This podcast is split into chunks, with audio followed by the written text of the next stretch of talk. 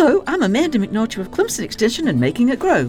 Recently at Clemson's Pee Dee Research and Education Center, President Jim Clements served as host for an event to mark a generous gift for research there. McCall Farms in Effingham, which has been operated by several generations of the Swink family, is one of the largest cannery operations in the world. Many acres of sweet potatoes, tomatoes, collards, and beans are grown by South Carolina farmers just for that major canning facility. But in recent years, changes in climate have resulted in high nighttime temperatures and dramatically reduce the fruit set of many of our important vegetable crops. When it's 75 degrees or higher at night, many crops will not pollinate.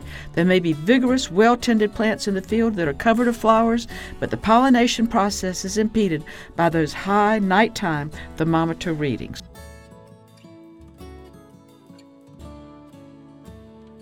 funded by South Carolina Farm Bureau and Farm Bureau Insurance.